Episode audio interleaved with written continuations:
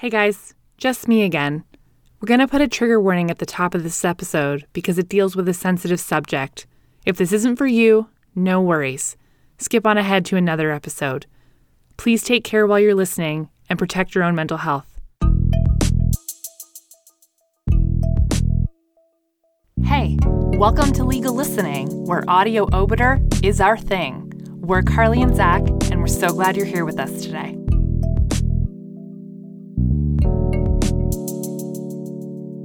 Today we're bringing you a special bonus episode, brought to you in collaboration with the folks over at the Legal Writers Collective. Go on and check them out on our website or at legalwriterscollective.com. Hope you enjoy. Appeal Justice B.W. Miller, dissenting. I have had the benefit of reading the reasons of the Chief Justice and have come to a different conclusion about the materiality of the trial judge's misapprehension of evidence, which compels a different result. As explained below, I do not believe that the trial judge's misapprehension of evidence played an essential role in the reasoning process resulting in the conviction. Accordingly, I would dismiss the appeal. As I understand the trial judge's reasons, nothing in his reasoning turns on the year in which the appellant undertook sex offender treatment at the Ontario Correctional Institute. The trial judge considered a number of factors in rejecting the appellant's testimony and determining his guilt beyond a reasonable doubt. One of these was the similar fact evidence, and I agree that this evidence carried considerable force. But several other factors led the trial judge to conclude that elements of the appellant's testimony were self-serving or exaggerated or contradictory. All of these factors undermined the appellant's evidence. Conversely, the trial judge found the complainant to be credible and reliable despite the inconsistencies in her testimony. The evidence, taken together, convinced the trial judge of the appellant's guilt beyond a reasonable doubt. With respect to the similar fact evidence, the trial judge drew a powerful conclusion from the appellant's prior convictions. There is virtually no chance that coincidence explains the appellant having a criminal record for touching prepubescent females on the vagina while they are in his care and sleeping, and this complainant making the same allegation. He reached this conclusion notwithstanding the appellant's voluntary enrollment in a sex offender treatment program for two reasons. First, he stated from the common sense assessment that such a treatment program would not be completely effective. That is, it could not be asserted that because the appellants took a course for sexual offenders, that he would therefore no longer pose a risk of reoffending. And indeed, the appellant did not assert that. He argued that he was a changed man as of 1998 as a result of his convictions for sexual offenses. On his evidence, it was his new awareness and resolve in 1998, as a result of his convictions, that meant he would not reoffend. He testified that the OCI course was beneficial, but he did not credit the course with bringing out the dramatic change that he said occurred. The trial judge, of course, rejected the appellant's evidence that the 1998 convictions wrought the changes he said they did. Second, the trial judge concluded that because the appellant testified that he had benefited from sex offender treatment, then he must, at the same time he chose to undertake the treatment, still have a propensity towards touching the vaginas of young girls for his sexual gratification. If he had no such propensity, the trial judge reasoned, he would not have chosen to undertake the sexual offender course. From the evidence of the prior convictions and that the appellant implicitly acknowledged a propensity towards touching young girls for sexual gratification, the trial judge reasoned to a further conclusion, that the situation-specific propensity that manifested itself in the sexual assaults of 85 and 87 and 90 to 97, a considerable stretch of time, was still operative when the appellant took the course at OCI, which the trial judge incorrectly dated to 2008. Nothing turns, in my view, on the fact that the trial judge misstated the year in which the appellant conceded that he still had a propensity towards sexual touching of young girls. It was one data point in an extended analysis.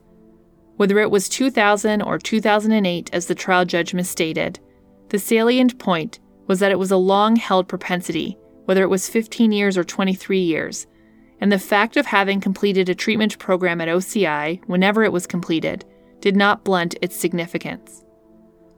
On appeal, the appellant argues that if the trial judge had used the correct date of 2000, the appellant would have benefited from additional datum that the appellant had not had any negative incidents for a 15-year period post-incarceration, rather than 7 years.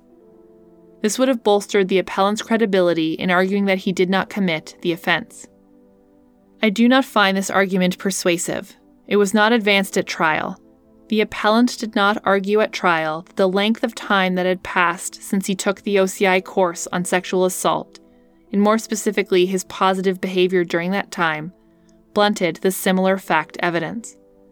The fact of having taken the OCI sexual assault course was accepted as being capable, as a matter of logic, of diminishing the significance of the similar fact evidence.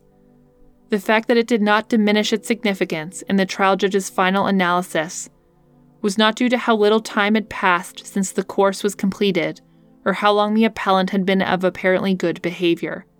It was because the trial judge doubted the efficacy of the course, a course that the appellant himself did not significantly credit for making him a changed man and unlikely to re-offend. In any event, the appellant's conviction did not hinge on the similar fact evidence. First, the trial judge had ample reason to disbelieve the appellant, quite apart from the similar fact evidence. He testified that he did not understand the wrongfulness of touching a child's vagina because of his own experiences as a victim of sexual assault, but then admitted in cross-examination that he knew it was wrong to sexually assault a child. He testified that a car accident rendered him unable to sustain an erection and experience sexual gratification as before, but conceded in cross-examination that, as he had fathered a child since the accident, he could indeed sustain an erection. He testified that he told the complainant's mother about his convictions before they had a child together, which the trial judge found to be implausible in the circumstances and contradicted by the mother's own testimony that his disclosure was far more general than he claimed. Second, the trial judge subjected the complainant's testimony to scrutiny before accepting her core allegations. He found her to be credible in the sense of wanting to tell the truth. He determined that her mother did not influence her reporting of the sexual assault, whether deliberately or inadvertently. Although her mother asked the complainant leading questions about whether her father had touched her vagina, she also offered the complainant innocent explanations for her father's behavior, such as that he was cleaning her. The complainant rejected these explanations. The trial judge found the complainant's allegations to be specific enough not to be figments of her imagination. While the trial judge noted several aspects of the complainant's evidence that were factually incorrect, such as her age at the time of the incidents and her behavior following the incidents, he properly recognized the peripheral nature of these inconsistencies, given the complainant's age. I reject the appellant's arguments with respect to the complainant's testimony. For all of these reasons, I cannot agree that the trial judge's error meets the test as set out in the Queen and Lower. The appellant has not demonstrated that the error figured prominently in the reasoning process which led to crucial findings of credibility and reliability. Nor has he shown that it played an essential part, not just in the narrative of the judgment, but in the reasoning process resulting in a conviction. As the central thrust of the appeal focuses on the trial judge's misapprehension of the evidence, I would dismiss the appeal.